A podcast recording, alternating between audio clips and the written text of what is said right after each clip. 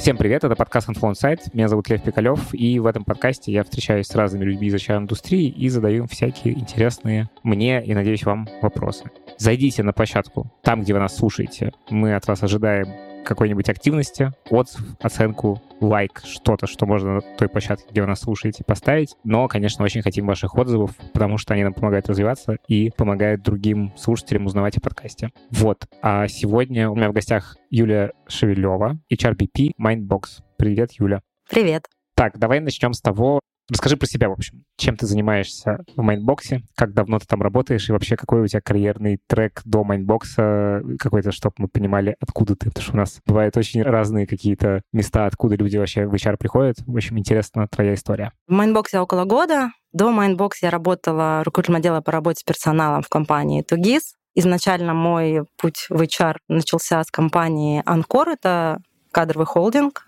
Там я работала рекрутером. Ну, вот так эволюционно развивалась, в общем-то, из рекрутера в руководителя и в HRBP. Соответственно, уже 16 лет я в теме Вау. около HR, и очень мне здесь нравится. Профессию, мне кажется, я прям осознанно выбирала, потому что в какой-то момент после института я поработала офис-менеджером и думаю, блин, куда я могу пойти со своим образованием социолога? Посмотрела все сферы где социологи пригождаются, и решила, что HR, рекрутмент — это все интересно очень, и я туда хочу. И вот ни разу с тех пор не пожалела о своем выборе. Это то, что мне нравится, от чего я регулярно кайф получаю. Немножко в сторону. Расскажи, в чем главный кайф той работы, которой ты занимаешься? Это обратная связь от людей, то есть моя внутренняя миссия личная, это чтобы люди, приходя на работу, получали от нее удовольствие, чтобы люди не работали там, где им не классно. То есть работа должна чуть-чуть счастья приносить в жизнь каждого человека. И если ты работаешь где-то, где ты несчастлив, это очень плохо. Соответственно, как я иногда шучу, профессионально довожу до увольнений, в том числе и это важно, да. Если не нравится работа, не работай ее. Если можем пофиксить это, ну круто, я помогу, насколько там это возможно. Поэтому изначально это был рекрутмент, потому что набирать тех людей, которые хотят работать в компании, которым интересна именно деятельность. А сейчас это партнерство с точки зрения того, что развитие менеджмента, анбординг, ну, большой блок, на самом деле, работа с персоналом, и все тоже про то же. Также я в Mainbox лидирую команду рекрутмента. У нас, в принципе, все очень много работает руками. У нас мало таких ролей, где вот прям ты менеджер и делаешь только там управленческий цикл, и все. Работаем руками много. Соответственно, я иногда и сама подбором продолжаю заниматься на некоторые некоторые позиции. И ну, как-то все оно органично складывается. Ты подбираешь, Класс. ты onboard ишь, ты обучаешь, э, прописываешь процессы, как это все должно классно работать. И, конечно, цель, когда ты общаешься с людьми, видишь, что им в кайф, они получают удовольствие от своей работы. Ну и для компании это всегда большой плюс. Мне еще так повезло, что в компаниях работаю, где люди — это ценность. Что в 2GIS это транслировалось и на деле реализовывалось, что в Mindbox оказалось так же. Я когда увидела вакансию, посмотрела кучу видео, которые есть на YouTube о компании, я думаю, о, классно, я туда хочу. Закинула Саше Супер. Горнику в LinkedIn приглашалку. Я там сразу всем, я поняла, что 500 откликов на HeadHunter, наверное, там конкурс очень большой, много желающих. Раскидала резюме сразу сразу всем рекрутерам, генеральному, и Саша угу. мне ответил. Мы буквально... В общем, сама там... себя засорсила практически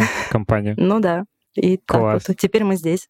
Супер. Очень прикольно, что у тебя много разных, вообще, что у вас так устроено, что у вас много разных ролей может быть на одном человеке, и что это, ну, не супер какая-то выделенная позиция под очень узкую задачу, потому что, ну, интересно вообще в целом пощупать, как вы устроены. Вот, расскажи вообще про Mindbox. Что такое Mindbox? Угу. Ну, в целом компания IT. Мы делаем софт для автоматизации маркетинга, для крупного и среднего бизнеса. А по факту это SaaS по подписке.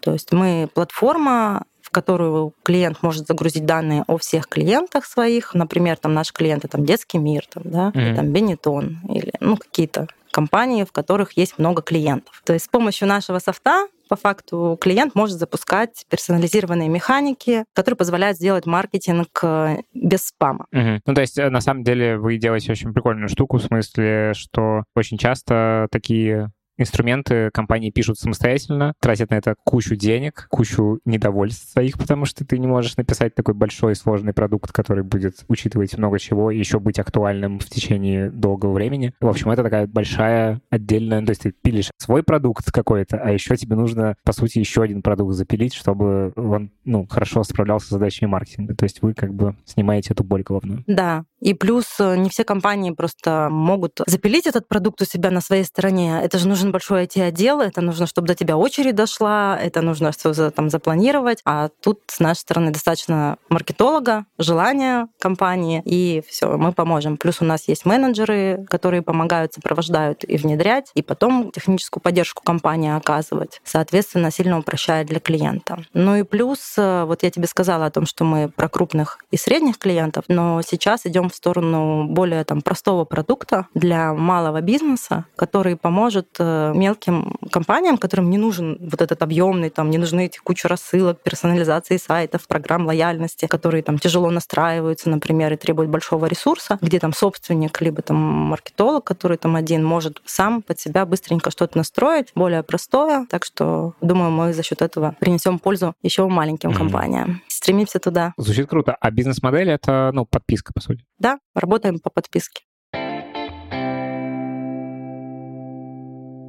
Давай, наверное, немножко про Mindbox с точки зрения того, как вы устроены как компания, сколько у вас людей, какие вообще есть там отделы, как устроена организационная структура, как сейчас выглядит. Судя по тому, что ты рассказываешь, что у вас многозадачные люди, то у вас какие-то еще есть элементы горизонтального управления, видимо. Да, но у нас э, в целом э, структура компании меняется регулярно, но в общем это круги. Это круг uh-huh. разработки, круг клиентского сервиса, круг администрации, внутри которых уже дальше идут круги поменьше. У нас плоская структура, мы не говорим сейчас, да, что у нас нет начальников и нет иерархии. Она есть, но через ответственность. Наверняка ты слышал про бирюзовые организации, да. и вот Mindbox использует в своей культуре, в подходе к работе как раз бирюзовые практики, и у нас нет как таковых начальников. У нас э, прозрачные все процессы, цели, все видят цели компании, у нас открытый PNL, у нас открытые зарплаты, сотрудники сами назначают себе заработные платы. Любой может принять любое решение, любой может наложить наложить вето на любое решение, и Ого. любой сотрудник может уволить любого сотрудника.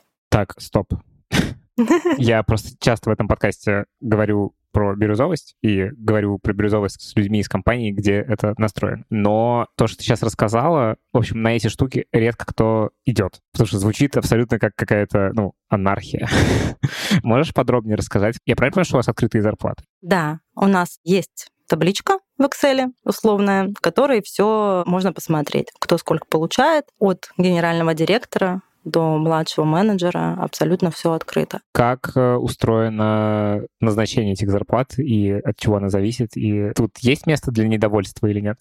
Смотри, есть грейды, то есть в рамках одной роли есть грейды, да, и, соответственно, в рамках грейда у тебя зарплата какая-то. Когда человек приходит э, к нам в найм, и мы ищем сотрудника, мы вилку грейда обозначаем в вакансии. Соответственно, при найме делаем офер, человек понимает, сколько он зарабатывает. Когда человек выходит, на него заводится карточка в Trello на анбординг, цели анбординга. И когда анбординг заканчивается, там есть такой пункт «Главные цели после испытательного срока». И внутри этого пункта какую зарплату хочешь по достижении. Человек может сразу же закоммититься на какие-то цели и обозначить свои ожидания при их достижении. Mm-hmm. По истечении какого-то периода он снова заводит карточку уже на другой доске обратная связь зарплата и говорит, вот я достиг целей, или я там сделал что-то вне цели, неважно. Он проводит какую-то рефлексию, план факт, и хочу вот такую зарплату, обозначает цифру. Может кто-то заветировать или набросить, почему такая зарплата. Ну, чаще всего, конечно, карточка проезжает. Бывают ситуации, когда ребят там чуть снижают по результатам обратной связи. В эту карточку приходит там твой ведущий, твои коллеги, все, с кем ты там взаимодействовал в течение этого времени рабочего своего, и комментируют, дают обратную связь. Ты получаешь, соответственно, какой-то фидбэк. Можешь сам, допустим, принять решение заархивировать карточку, поняв, что нет, я еще не там, и в сравнении с другими коллегами я не дорос до грейда, например, следующего. При этом ты можешь просто пойти на рынок условно, получить оферы и сказать, ребят, я вот получил получил оферы на такие-то деньги, хочу повысить здесь до такого же уровня. И тут уже решение твоего лида или ведущего, там, готов он тебя удерживать или не готов удерживать. Так, а есть, не знаю, SEO, там, генеральный директор, у которого, ну, грейд немножечко странная история, потому что, ну, в общем, он один, условно. Откалиброваться да, не от чего. Как в этом случае это все устроено? И можешь ли ты, как сотрудник, не согласиться с зарплатой своего SEO? Я могу, если у меня есть э, аргументы и мотивация. Любой может принять любое решение. Саша, когда свою карточку заводил последнюю, он примерно писал зарплаты по рынку, какие сейчас есть, обосновывал, почему он себе ставит такую зарплату, э, рассказывал, к каким целям он пришел, точно так же, как и все другие сотрудники. А, ну да, на самом деле же есть зарплата, а есть дивиденды. И типа это немножечко разные вещи с точки зрения собственника. Это вполне понятная история. А это значит, что у вас в среднем по компании довольно рыночные зарплаты получаются? Мы целимся в 80-й процентиль. Мы делаем обзоры самостоятельно из разных источников, в том числе источником становятся оферы, которые ребята приносят и прикрепляют к своим карточкам. И постоянно обзор делаем, не стараемся перебить рынок, но стараемся попадать в 80-й процентиль для того, чтобы наши зарплаты оставались привлекательными для рынка. Не приводит ли вся эта движуха с зарплатами к тому, что люди слишком много думают про зарплаты и меньше работают? Ну, в смысле, что просто слишком большая сфокусированность? Или это вообще не имеет место быть, спокойно все существует.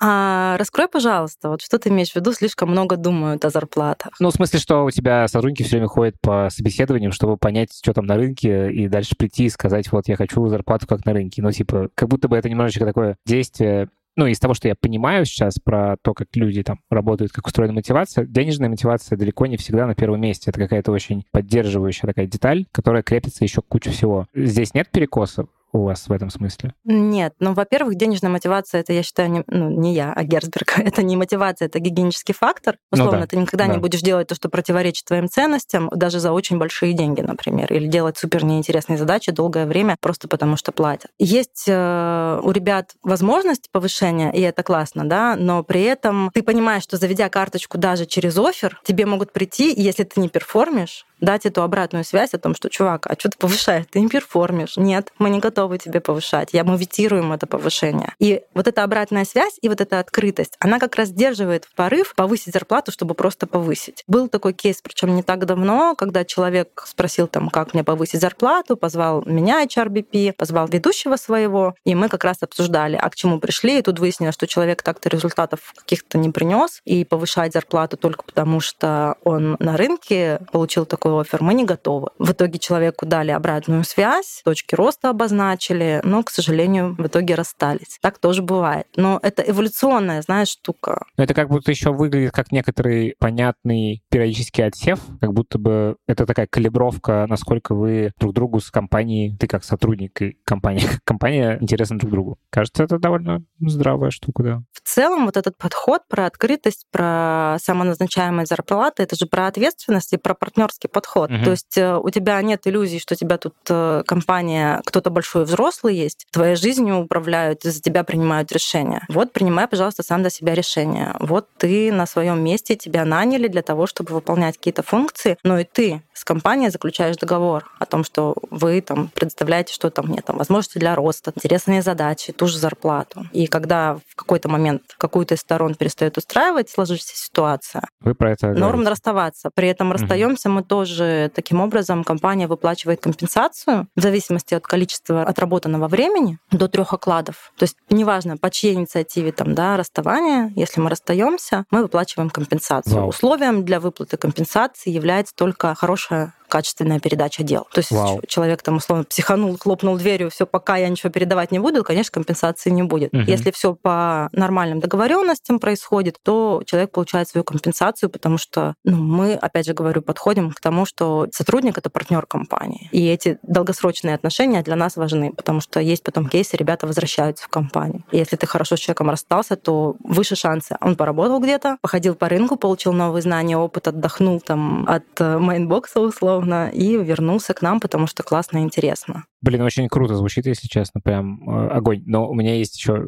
хит-парад глупых вопросов про холократию. Ты сказал про вот эти круги ответственности. Что происходит с неинтересными задачами? Ну, типа, понятно, что может быть, группе людей в большей степени интересны, там, ну, условно, продуктовые задачи. А есть, не знаю, там, бухгалтерия, бэк-офис, еще какие-то штуки. Ну, понятно, что вы нанимаете точечно под какие-то задачи, но все равно как будто бы светлая утопическая идея холократии в том, что вот, в общем, просто собралась группа классных ребят, которые классно умеют работать, брать за себя и за другого, ну, типа, за задачу ответственности. И вот они там каким-то, значит, прекрасным светлым бирюзовым организмом распределяются по зонам ответственности и классно делают свою работу. Вот как решается часто вопрос с какими-то, ну, вещами. Понятно, что для меня может быть что-то скучным, для другого человека нет. Вот, но в целом, как разруливаются вещи, которые жизненно необходимы в компании, которые, в принципе, и во всех нишах, там, даже если говорить там про Фредерика Лалу, тоже есть история про то, что это не гомогенная структура, что у тебя может быть бирюзовая какая-то часть компании, а может быть супер такая, ну, условно оранжевая, в которой важна иерархия и четкое выполнение поставленных задач. У вас это так устроено или как-то по-другому это все выглядит? Смотри, в целом а, я не скажу, что мы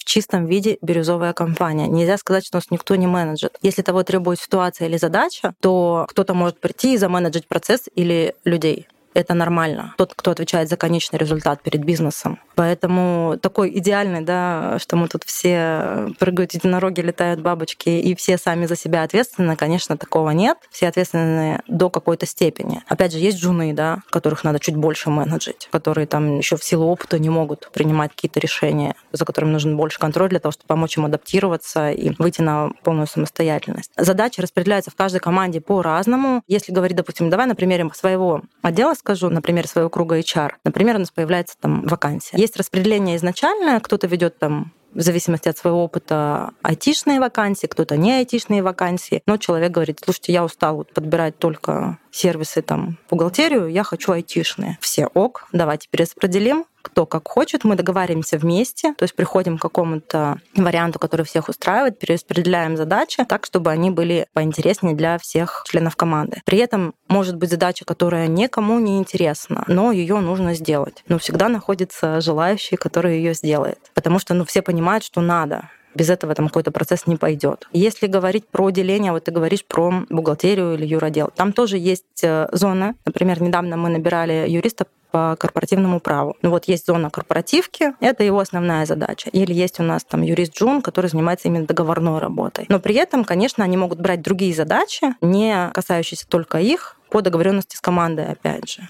И рост эволюция происходит, когда там человек перерастает позицию, он честно должен сказать о том, что мне там больше не нравится, или я хочу так-то. Что способствует тому, чтобы команда узнала о том, что человеку что-то не так? У нас в карточке, вот которую я тебе говорила на ОСЗП, мы пишем распределение времени работы по блокам. То есть, условно, там из 100% времени я там 30% делаю то-то, 20 то-то и так далее. Как сейчас. И как я хочу, чтобы было. А потом уже, исходя из этого, ведущий сам сотрудник или совместно с HR могут наметить шаги, а как мы можем прийти к тому, чтобы время распределялось таким образом, как мне будет комфортно, как мне интересно и хочется. Может оказаться, что так невозможно. Например, условно человек, вот у тебя такие задачи, и от тебя бизнес ждет только этих задач. И там интересных, классных ты можешь брать только 20%. Но тут опять же человек вовремя эскалирует и говорит, что ну нет, мне так не ок, давайте передоговариваться, и тут мы можем либо расстаться, если у нас нет возможности человеку предложить какую-то альтернативу, переход внутри компании в другую команду там, или на другой участок, ну ок, мы расстаемся, ищем замену, но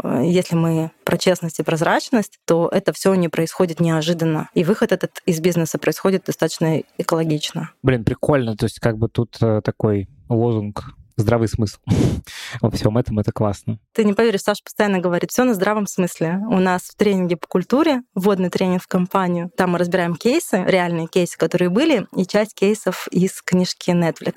И да. пер- первый пункт всегда, если нет процесса, все решается на здравом смысле. Ну, так и есть. Давай тогда перейдем к тому, как у вас HR устроен, какие там у вас круги, как устроен рекрутинг. В общем, можешь описать, сколько у вас там людей, как вы устроены, чем занимаетесь. Ну вот я тебе раньше не ответила на твой вопрос, который как-то слился с другими вопросами а, да. про то, сколько нас всего сейчас. Давай всего сразу в компании, вместе, да? да, всего в компании сейчас 255 человек, из них половина это разработчики, а остальная половина это сервис, администрация и IT. При этом HR как функция там, да, появился в компании не так давно, может быть, полтора года назад, чуть больше. До этого HR-функцию, как во многих бирюзовых структурах, выполняли сами ребята и найм сами, то есть с помощью агентств. И лидировал это все Саш Горник, и за HR отвечал он. Потом появился первый HRBP, это был сотрудник из э, другого подразделения, который занимался вообще не этим, да, но захотел этим заниматься, и Саша его там растил. Вот это был первый HRBP. Потом также изнутри взяли первого рекрутера, Этот человек был из аккаунтинга. И вот так все пошло-поехало. На тот момент еще был консультант, Жанна, которая сейчас второй HRBP вместе со мной, и она уже три года, больше трех лет с компанией как консультант и коуч работала. И вот как-то это все постепенно начало выстраиваться и пришло к тому, что сейчас у нас четыре рекрутера и два HRBP. На текущий момент Э, кажется, достаточно. Супер. А можешь подробнее рассказать про ну, вот эти зоны как раз ответственности и как они распределяются? Рекрутеры у нас, мы сейчас стараемся прийти к тому, чтобы любой мог вести любые вакансии, но так как уровень специалистов разный, вот недавно совсем мы наняли Джуна. Джун ведет вакансии э, младшего менеджера и менеджера проектов и школу стажировки. Еще у нас есть два IT-рекрутера, которые занимаются чисто IT-вакансиями, сеньорными позициями. И есть рекрутер, который ведет 50-50, 50% джуновых IT-шных вакансий и 50% остальных э, офисных вакансий. Как HR-бизнес-партнеры мы с Жанной там делим ответственность, во многом пересекаемся за людей мы вместе про рост развития, ну там, наверное, просто с кем больше контакта или кто уже привык с кем-то взаимодействовать. Ребята к нам обращаются за коуч-сессиями, за помощью в расставаниях, за помощью с обратной связью. А остальные части мы там пилим. Я отвечаю за рекрутмент, Жанна отвечает за бюджеты, за стратегии, том числе, например, у нас сейчас разрабатывается система обещаний, и вот э, Жанна ее лидирует. То есть по проектам скорее такое, знаешь, разделение. Супер. А как вообще у вас устроен процесс найма? Там, от начала э, заведения вакансии, типа каким образом она заводится, как принимают uh-huh, решения, uh-huh. и дальше вот как устроены все следующие шаги, вплоть до того, как сотрудник адаптирован и все хорошо. Давай расскажу. У нас есть э, скор-карты, которые нанимающий менеджер заполняет перед тем, как отдать в рекрутмент э, вакансию. То есть он заполняет скор-карту, где описывает, там, кто ему нужен. Сразу же мы фиксим, какие вопросы мы будем задавать, э, какой будет софт... Ну, софтовое интервью у нас для всех одинаковое. То есть это базовые компетенции, которые важны для любого сотрудника компании. Там отдельно есть блок профессионального технического интервью. Эту скор-карту получает рекрутер, обсуждает задачу с заказчиком и размещает вакансию. Все стандартно. Процессы мы ведем э, в HandFlow, соответственно, работаем okay. по вакансии. Этапы отбора у нас такие. Это первое интервью, прескрин называется у нас, софтовое интервью вместе с рекрутером, и иногда к нему подключается по желанию нанимающий менеджер. Это чисто интервью по компетенциям классическое с старыми с поведенческими индикаторами, наблюдаемыми в ситуациях. На основании этого интервью... Так очень сложно звучит как-то. Это что ну, значит? Ну, слушай, Всё? это классика. Не, ну классика, классика да, рекрутмента. Помни, что я человек, который этих слов не знает. И ага. да, это что значит все? Давайте краткий экскурс. Интервью по компетенциям. Просишь приводить примеры из опыта работы человека, которые помогут тебе пронаблюдать какую-то компетенцию в поведении. То есть это не проективное какое-то интервью, когда «а как бы ты подействовал в этой ситуации?» А это конкретно. Человек уже прожил, он уже как-то действовал, и мы просто разбираем там условно по косточкам, как он в той или иной ситуации действовал, какую на текущий момент рефлексию по этому поводу выдает, изменил бы что-то, не изменил бы что-то, и на основании вот этого принимаем решение там, да, ок или не ок нам с этим. На многие вакансии у нас есть техническое задание тестовое. Оно бывает до первого этапа, либо после первого этапа. И вот когда уже у нас есть какой-то тест, есть заключение по прескрину, мы представляем заказчику кандидата, он уже принимает решение на основании наших комментариев тестового задания, готов ли он даже смотреть на технику. По результатам технического интервью там в основном профессиональные кейсы, то есть для разработчиков, например, это тестовое задание в процессе там, да, и какие-то вопросы. Ну, очень часто где это именно какие-то профессиональные кейсы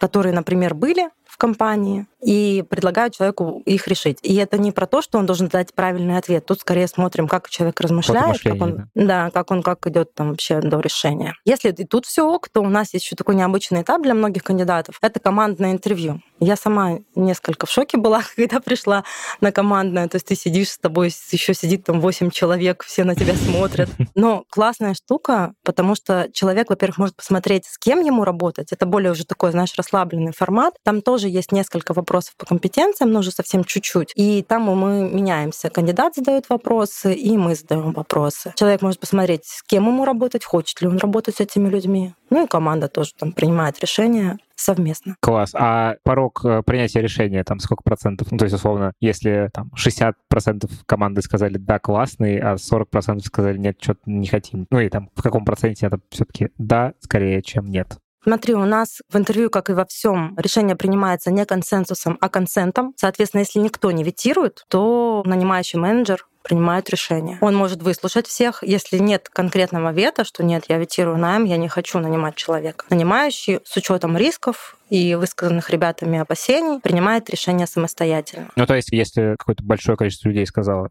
нет, то, значит, не будет этот человек нанимается. Ну вот мы заостряем в этот момент. Я говорю, я что-то сомневаюсь или я что-то не хочу. Ты ветируешь а найм? А, то есть вы как бы обостряете, ну, есть... выводите на... Да. Ты ветируешь найм? Если да, ок, понятно. Если нет, ну, типа, смотрите сами условно ответ, да. Конечно, команде прислушиваются. Обычно же ребят не просто так, я что-то не хочу, да. Они же обосновывают. Не, ну тут просто же есть поле для вот этого самого... Я, на самом деле, с одной стороны, очень понимаю эту историю, с другой стороны, есть мнение о том, что это плохо. Ну, типа, когда говорят, ну, что-то какая-то химия не та, что-то как-то... И непонятно, это очень неконкретная какая-то штука, ее очень сложно нормально объяснить, но тебе просто кажется, что тебе с этим человеком будет некомфортно. И часто бывает, это, знаешь, как все истории людей, которые познакомились и рассказывают про своих партнеров, с которыми очень классно, они говорят, вначале я посмотрел на него и думаю, что за, за дундук. Вот. А потом, значит, выясняется, что совершенно прекрасный человек. И тут есть как будто вот это поле для того, что вот этой химии что-то там понять и иногда искажать искаженно. Да, но смотри, если, допустим, одной команде человек не подошел, у нас э, чего прикольно с этой стороны, у нас в разные команды одинаковые роли. И если команде, либо там ведущему этой команды человек там по химии условно кажется чего-то не то, мы всегда можем кандидату предложить другую команду. Обычно он же тоже тогда чувствует, что что-то не то, если вот это с обеих сторон нет какой-то химии. И у нас вот недавно произошел выход человека, которого HR понимает, что классный кандидат, надо делать найм. Пожалуйста, а у нанимающего команды было на финале два человека. То есть у него есть выбор. Естественно, он может принимать решение в любую сторону, как ему комфортнее. Но этого кандидата мы наняли в другую команду. Абсолютно ок. То есть если по компетенциям и по технике кандидат подходит, то у нас э, есть вариативность тут. Мы можем предложить кому-то еще в команду человека. И найм случится. Понял клево. Расскажи еще про сроки. Вот то, что я описал, довольно большое количество этапов. Сколько у вас в среднем тратится на то, чтобы человек вышел? Вот появилась вакансия до выхода. Сколько времени? До выхода, ну, минимально, наверное, недели полторы. В среднем две, две с половиной, иногда три. Это зависит от слотов у ребят, слотов у кандидата. Но если мы понимаем, что кандидат классный на прескрине, мы уже на следующий день или там в течение двух дней назначаем его на технику. Там еще два-три дня командная. Ну, вот примерно так происходит. Есть еще этап, про который я тебе не сказала, это этап сбора рекомендаций когда уже все окнули со всех сторон, мы у кандидата запрашиваем рекомендателей с предыдущих мест работы, то есть только по его согласию и у тех людей, которых он сам дает. Обычно там это руководитель непосредственно, либо кто-то из коллег с предыдущего места работы, и уже за этим следует офер. Понял. Давай тогда немножечко про что дальше происходит после того, как человек вышел, какая-то адаптация. Вообще, сколько времени вы считаете, что человек адаптирован? Потому что здесь мнения расходятся. Кто-то говорит, три месяца все нормально, а кто-то говорит, год, чтобы он вышел на какой-то перформанс достаточный, и вообще, чтобы все было понятно. В общем, как у вас это выглядит? Так же, как и везде, на самом деле, испытательный срок по трудовому договору по, по ПТК РФ стандартный три месяца, да? Но ты прав по поводу полугода. От полугода до полутора mm-hmm. лет, mm-hmm. в зависимости от роли, считается, что человек начинает максимально выходить на производительность и уже наносить пользу. Бывает раньше, да, но в среднем действительно то есть от 6 месяцев до полутора лет человеку нужно для того, чтобы освоиться, узнать все процессы и выйти на максимальную эффективность. Три месяца. Что в них входит? У нас есть эм, доска в Trello, которая называется анбординг. Человек приходит, и у него уже есть эта карточка на этой доске. Там у него весь путь, там, чего ему нужно делать. Сначала, как везде зарегистрироваться, где что посмотреть, какая информация есть. Есть общий чек-лист для всех, и есть чек-лист для роли. Соответственно, если ты разработчик, ты приходишь, у тебя там, опять же, есть свой чек-лист, и ты понимаешь, чего делать там в первый первые два дня, куда идти, что изучать. А в дальнейшем вместе с ведущим э, человек фиксирует цели первого месяца и идет к ним. Второй месяц и идет к ним и так далее. У нас есть встречи с HR, на период анбординга каждые две недели HR встречается как с ведущим, так и с сотрудником. Для чего тут HR нужен? Для того, чтобы сверить, одинаковое ли информационное поле у ребят, одинаково ли они понимают критерии прохождения испытательного срока, как доходит обратная связь от ведущего к сотруднику и так далее. То есть тут мы так бережно ведем через процесс анбординга. Встречаемся каждые две недели. При этом для ведущих у нас есть рекомендации по анбордингу. Если у тебя выходит сотрудник, за неделю до его выхода тебе приходит отбивка для того, чтобы ты не забыл, что вот такого числа к тебе приходит сотрудник, посмотри карточку, подготовь задачи для первого месяца, и вот те рекомендации по анбордингу. Даже шаблон э, для проведения один на один, то есть какие лучше вопросы задать, как раскрыть человека, как э, не пропустить момент его демотивации или там еще чего-то, да. Вот эти пункты все для ведущих раскрыты. Плюс он всегда может прийти к HR и провести не один на один с сотрудником, а два-один HR сотрудник ведущий, для того, чтобы HR мог пофасилитировать эту встречу, этот процесс и помочь что-то подсветить ребятам. И в основном, вот мы ведем, кстати, статистику при увольнении, да, ошибка ли это найма, ошибка ли это анбординга. И у нас вот за год снизились почти в два раза и ошибки найма, и ошибки анбординга, потому что там процесс э, изменили с конца прошлого года, как раз с моим приходом. Мы отказались от найма через агентство, мы ввели увеличенные прескрины по компетенциям, раньше они были короче, и там больше рисков было, да, не так прокапывали. И анбординг HR э, встречался раз в месяц с сотрудником да, и где-то могли что-то упустить. Может быть, ведущий неопытный, может, у них коннект не тот. И хоть HR тут и костыль, по идее, если ведущий умеет круто анбордить, не нужен там HR, но пока нужен.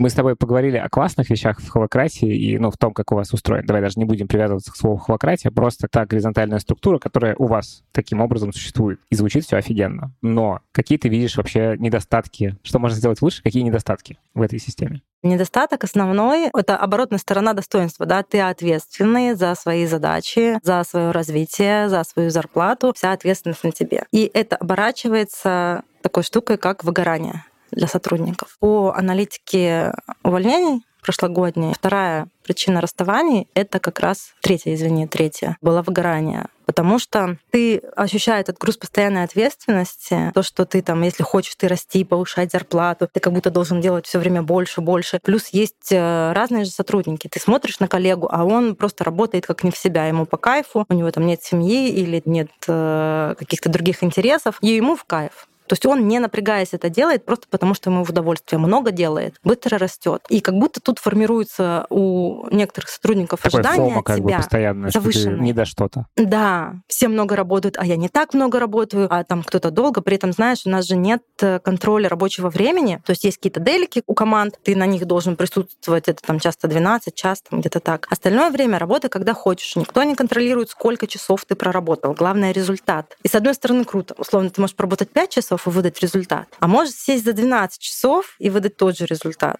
В общем-то, никто тебе не будет э, контролировать и говорить там, а вот постарайся не перерабатывать. Ну и чары придут иногда, если видим, да, мы там, а давай побереги себя, а давай не перерабатывай. Но все равно у тебя остается такой культ сверхпродуктивности. Да, да. И это классно, когда ты готов расти, когда это подходит твоему темпераменту, твоим целям внутренним. И это не очень классно, когда ты не готов к этому. Ну да, тут еще важно, что, в принципе, мне кажется, очень необходимо доносить, что работа, на самом деле, если только она есть в жизни, и только она самое главное, это часто очень ну, плохая история и для работы в том числе в итоге. Да, и доносим, и сейчас будем делать безлимитные отпуска. Ого. Отпуск можно пойти, когда хочешь, насколько хочешь, уведомив команду. То есть будет регулярный отпуск, когда ты там можешь сходить стандартно получить отпускные, и ты можешь взять еще сколько угодно отпуска. Раньше у нас был просто сабатикл, а сейчас после следующего года хотим прийти к безлимитным отпускам. То есть ты коммитишься на какой-то результат, и ты его выдаешь за те деньги, которые ты попросил. Если в какой-то момент кого-то перестанет устраивать, ну, будет там ОС несчастье, условно, которое тоже, кстати, публичное. При этом нужен высокий уровень осознанности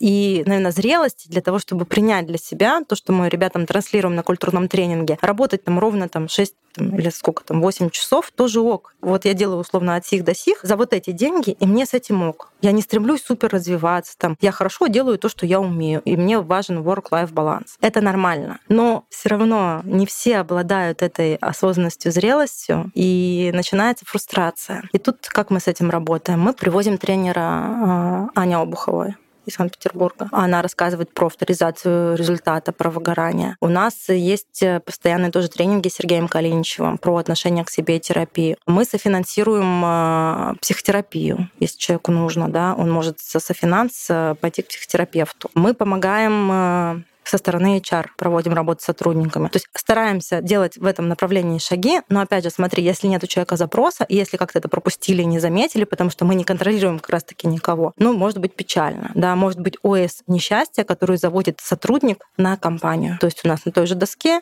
можно завести как на человека ось несчастья, так и на компанию. И где написать, что я тут у вас э, выгорел, у вас тут все много работают там, и так далее. И тут уже, знаешь, когда это уже четвертая условно стадия демотивации, тут уже это не пофиксишь, потому что там уже все, там фактически сложно вытащить из этого человека. Стараемся отслеживать раньше. Анонсируем на том же демо там, о том, что приходите, пожалуйста, к HR. Вот я буквально вчера об этом говорила ребятам. Чувствуете, что работа перестала приносить радость? Придите. А всякие психологи, там вот это все у вас как-то присутствует? Или... Корпоративных психологов э, не присутствует, думали об этом, но не уверена, что это классно, когда люди будут в терапии из одной команды, например. Ну, это как будто, знаешь, вот эти у психологов что есть такая штука, что нельзя там друзей или родственников терапевтировать. И э, из одной команды тоже, мне кажется, это странненько. Но у нас есть софинансирование. Компания может оплатить часть денег за твою терапию. Что еще про минусы? Давай немножко еще раскрою. Когда любой может принять любое решение, это здорово, да? Ну, то есть тебя ничего не блочит. С другой стороны, это может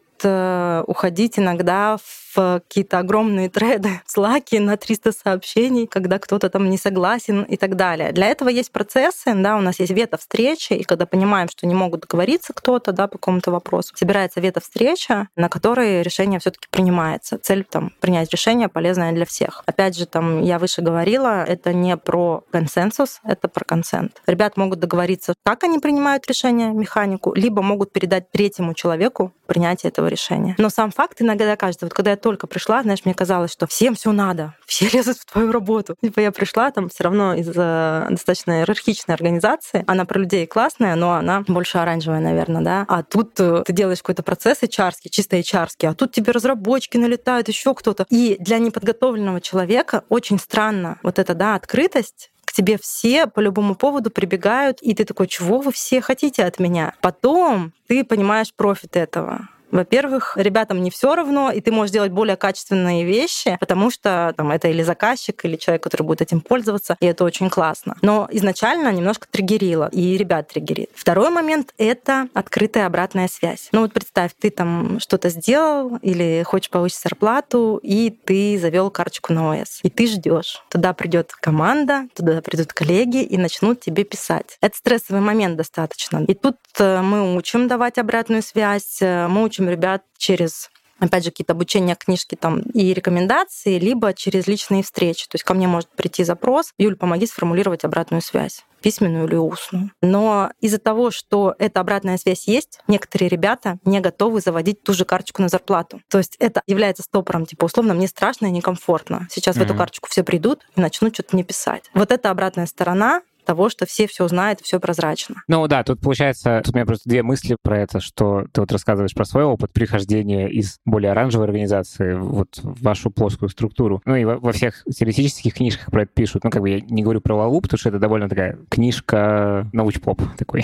вот э, там есть, не знаю, спиральная динамика, например, большая, ну, которая да. очень подробно всю эту тему освещает. И там, конечно, ну из этого всего следует, что не с любыми людьми ты можешь построить такой процесс, и как бы ты в любом случае либо человек, который новый приходит, на самом деле он сам уже являлся человеком из бирюзового, просто ему нужен был какой-то триггер, чтобы, в общем, почувствовать себя в этом комфортно. Либо, в общем, если ты человек, которому очень важна иерархичность, то, в общем, ты, скорее всего, не останешься в такой компании. Даже не то, что тебя компания может не принять, ты сам просто офигеешь от этого. А вторая мысль, что как будто бы в этой модели остаются в компании и начинают зарабатывать больше в компании, может быть, те, кто более смелый. Это тоже некоторый фильтр на людей. То есть вы и так берете людей смелых, готовых на себя ответственность взять, так еще и ответственность не побояться обсуждения. Ну да, но при этом, смотри, есть механизмы у нас э, для всех сотрудников, то есть тут мы же не по смелости условно набираем, действительно, ты правильно подметил, про ответственность, разные вещи. Можно быть не смелым, но ответственным и тащить задачу независимо там, от э, уровня смелости. А можно попросить ведущего завести на себя карточку. Типа, условно, хочешь меня удерживать? Хочу. Я хочу повышения зарплаты.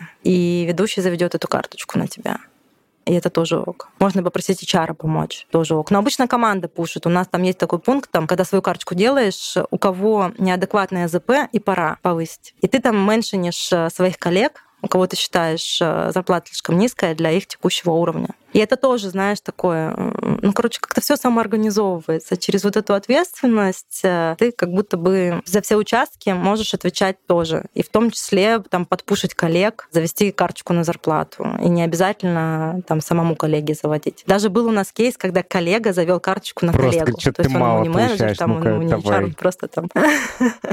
вот. Поэтому, ну, такие штуки тоже есть. И бывает, что человек им всем очень довольный, то есть все он классно делает, но он внутри себя, у него там такие завышенные ожидания себя, такая высокая планка. Да, mm-hmm. и он такой, я не буду заводить карточку, потому что я считаю, что вот я закоммитился на это, и я это не сделал. И не важно, что были внешние обстоятельства, там случилось, да, или еще mm-hmm. что-то, почему-то там цели не достигнуты, или там бизнес пересмотрел ориентиры. То есть он такой, нет, я не буду, пока вот я коммитмент свой не выполню. Ну вот тоже, да, ты же не будешь заставлять человека, ну, как бы проводишь потихоньку работу.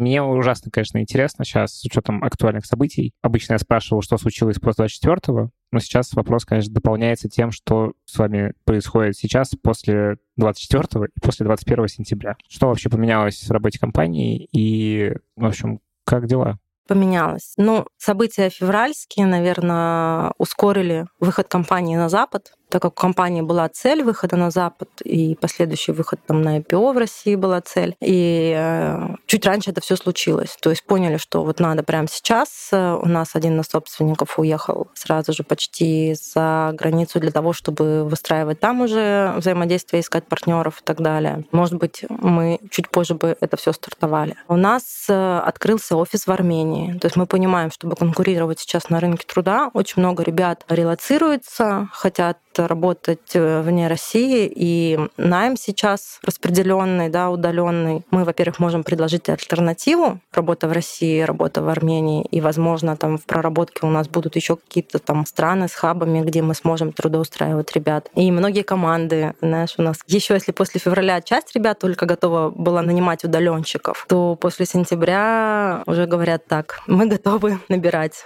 удаленных сотрудников. Хотя, конечно, команды хотят сидеть вместе, у нас классный офис, там у каждой команды разработки кабинет на там 8-10 человек, и классно, что ты работаешь вместе с командой. Но реалии таковы, что нам приходится срочно перестраиваться, учиться анбордить удаленно, учиться взаимодействовать удаленно и нанимать не только в России. Да? Сейчас вот будем учиться нанимать по всему миру а искать. С начала объявления мобилизации какие вы меры предприняли, особенно касаемо сотрудников военнообязанных? Мы никаких мер тут предпринимать не можем, да, у нас уже был на тот момент офис в Армении. Те ребята, кто хотели, они уехали и будут работать в, в армянском юрлице. Если ребята хотят уехать в какую-то другую страну, мы тоже не препятствуем, мы это поддерживаем. То, что подсветила нам эта вся ситуация вообще весь этот год, то, что люди, еще больше фокус на людей как люди ценны. Мы проводили кучу Жанны вантуванов для того, чтобы поддержать ребят, поговорить. Начиная с февраля это все происходило. Сейчас в новую волну. Опять же, SEO наш выступает. У нас есть демо, на котором каждый месяц мы рассказываем, к чему пришли за этот месяц. И вот на демо-администрации Саша весь этот год очень поддерживает э, всю команду. И даже там в чатиках шутят, что нужно срочное выступление от Саши, потому что она помогает поверить, что все ок, с нами будет все хорошо. Он действительно рассказывает о конкретике, а сколько у нас денег на счету, какие у нас риски, а к чему мы придем, а будем ли увольнять, а не будем ли увольнять. Ну, и для людей это там безопасность. Да? Есть генеральный директор, который нам рассказывает честно, что происходит с командой, с компанией и какие у нас перспективы, что очень успокаивает. И при этом Саша каждый раз акцентирует, что люди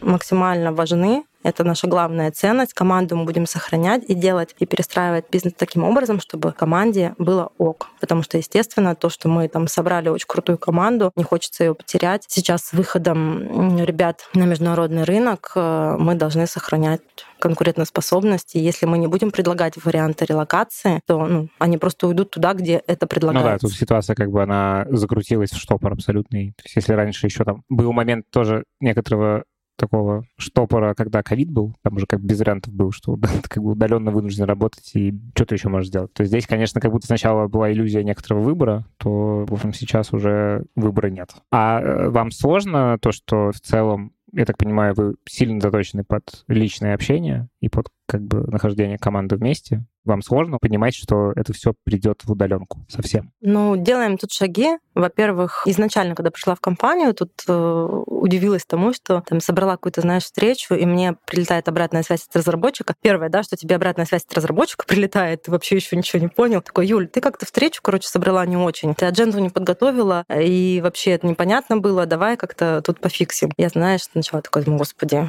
что вот такие все странные, даже ко мне все прикопались. Потом думаю, блин, как круто, люди неравнодушные и вообще подходят к тебе с тем, что улучшить, да, сразу. Ты только начал работать, уже говорят, что улучшить для того, чтобы мог пофиксить это. И встреча просто будет фокус на то, что к встречам готовиться лучше. Не будет, конечно, уже таких сборов Э, поштурмить там толпой в переговорке, не поперебиваешь там по зуму друг друга, да, нужно готовиться, нужно готовить адженду, нужно переходить э, в онлайн полностью, ну ок. Наверное, больше всего тут я не вижу прям супер проблем, потому что у нас уже были до этого распределенная команда была полностью две, и в сервисе была такая команда, и в разработке, где все ребята работали удаленно. Они все в России, просто работают из своих городов, не готовы переезжать в Москву. Это тоже ок. И такой опыт уже был. А, у них все равно есть делики, у нас есть э, Slack, в котором они все могут списываться. Тут не вижу прям супер большой проблемы. Для себя, как для HR, конечно, мне кажется, те же встречи с сотрудниками по Zoom, качество их может быть чуть хуже, просто на уровне эмпатии, знаешь, вот этой химии, как, как пресловутая, когда ты чувствуешь эмоции человека, когда ты чуть больше к нему можешь присоединиться. Ну, правильные вопросы. Сейчас допиливаю шаблон ван-ту-ванов для ведущего сотрудника. То есть э, в компании до этого не было такой штуки, как мотивационные беседы. Я пришла, Саша мне, что ты там за мотивационные беседы принесла? Но сейчас, э, поговорив со всеми там менеджерами, понимаем, что да, нужно. Нужно просто словами через рот задавать вопросы. Там, да, а что тебе клево? А что тебе не клево? А что тебе нравится? А что бы ты хотел? А какова удовлетворенность твоя сейчас? И через эти разговоры ну, мне кажется, по Zoom они тоже будут ок, если ты верно сформулировал вопрос и реально хочешь узнать, а как человеку. Плюс никто не исключает командировок. Да, а что ты думаешь вообще? Во-первых, что-то поменялось с точки зрения найма? Как ты смотришь? Ну, помимо того, что сейчас удаленка совсем даже не гигиенический минимум, а просто какой-то жизненно необходимый минимум. В целом, не знаю, стало больше кандидатов, стало меньше кандидатов. Какая ситуация на рынке? Как ты ее сейчас наблюдаешь? Вот за эти последние, получается, уже больше, чем полгода. Ну вот я бы сказала, что за последний месяц большой отток сеньоров из России. Uh-huh. Мы сейчас делаем фокус на школу разработки, на стажеров, для того, чтобы растить э, своих ребят потому что сеньоров было и так непросто нанимать. Тут, знаешь, наверное, не в потоке дела, а воронка достаточно большая, а в наших требованиях. У нас эм, высокий э, уровень входа, техническое интервью проходит не так много кандидатов, то есть условно может пройти даже на джуна 12 техник, и из них э, быть там один офер, а может 27 техник, из них один офер. Соответственно, тут э, на сеньоров там может быть еще больше воронка. И сеньоров стало меньше, очевидно прям.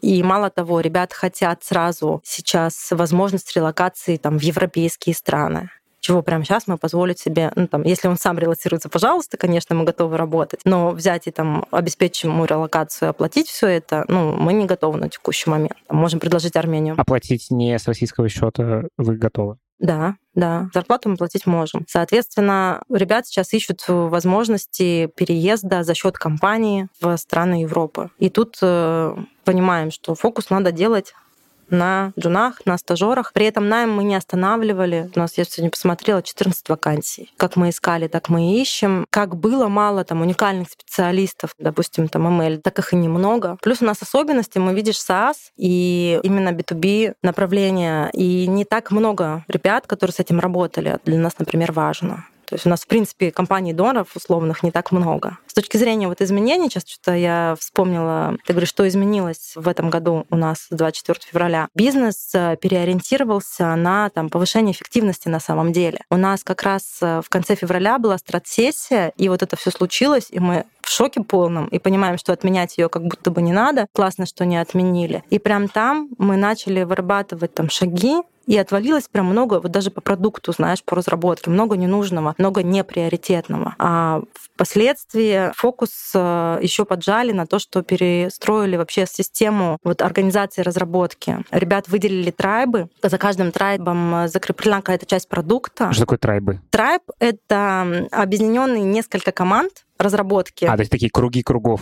Да, то есть условно разработка раньше была вот вся разработка, и в ней много команд. И каждая там делает какой-то кусочек, э, как-то они там пересекаются, некоторые команды там друг от друга созависимы, какие-то делают внутри что-то, какие-то делают вовне для клиента конечного. И не всегда понятен фокус и переделали на каждую зону продукта, сделали трайб. В каждый трайб входит несколько команд. И есть фокус продуктовый на 1-2 года расписанный, есть миссии в рамках этого фокуса, и вот часть команды выделяется на миссию. И вот они там пилят спринт, например, в рамках своей миссии, ни на что больше не отвлекаются, ни на бэклог, ни на чего, пилят по своей миссии. То есть вокруг доменов общей поддержки и архитекторов у нас теперь есть вот трайбы с таким продуктовым виженом. У них есть критичные цели. На текущий момент постановка цели у нас по ОКР, то есть раз в полгода. А бизнес и команды, и люди могут тоже. В карточках, кстати, тоже у нас цели сами себе ребят ставят по ОКР или ОКР, как правильно сказать. И, естественно, вокруг этого всего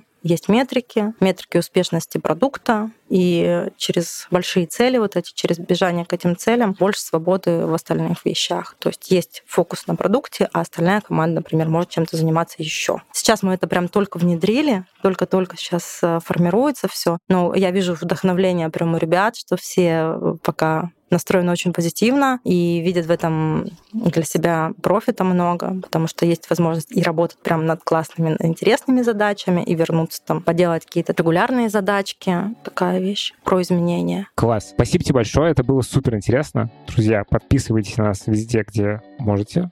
Ставьте нам оценки, ставьте нам лайки, пишите отзывы, и в следующем выпуске с вами повидаемся. Вот, всем пока. Пока-пока.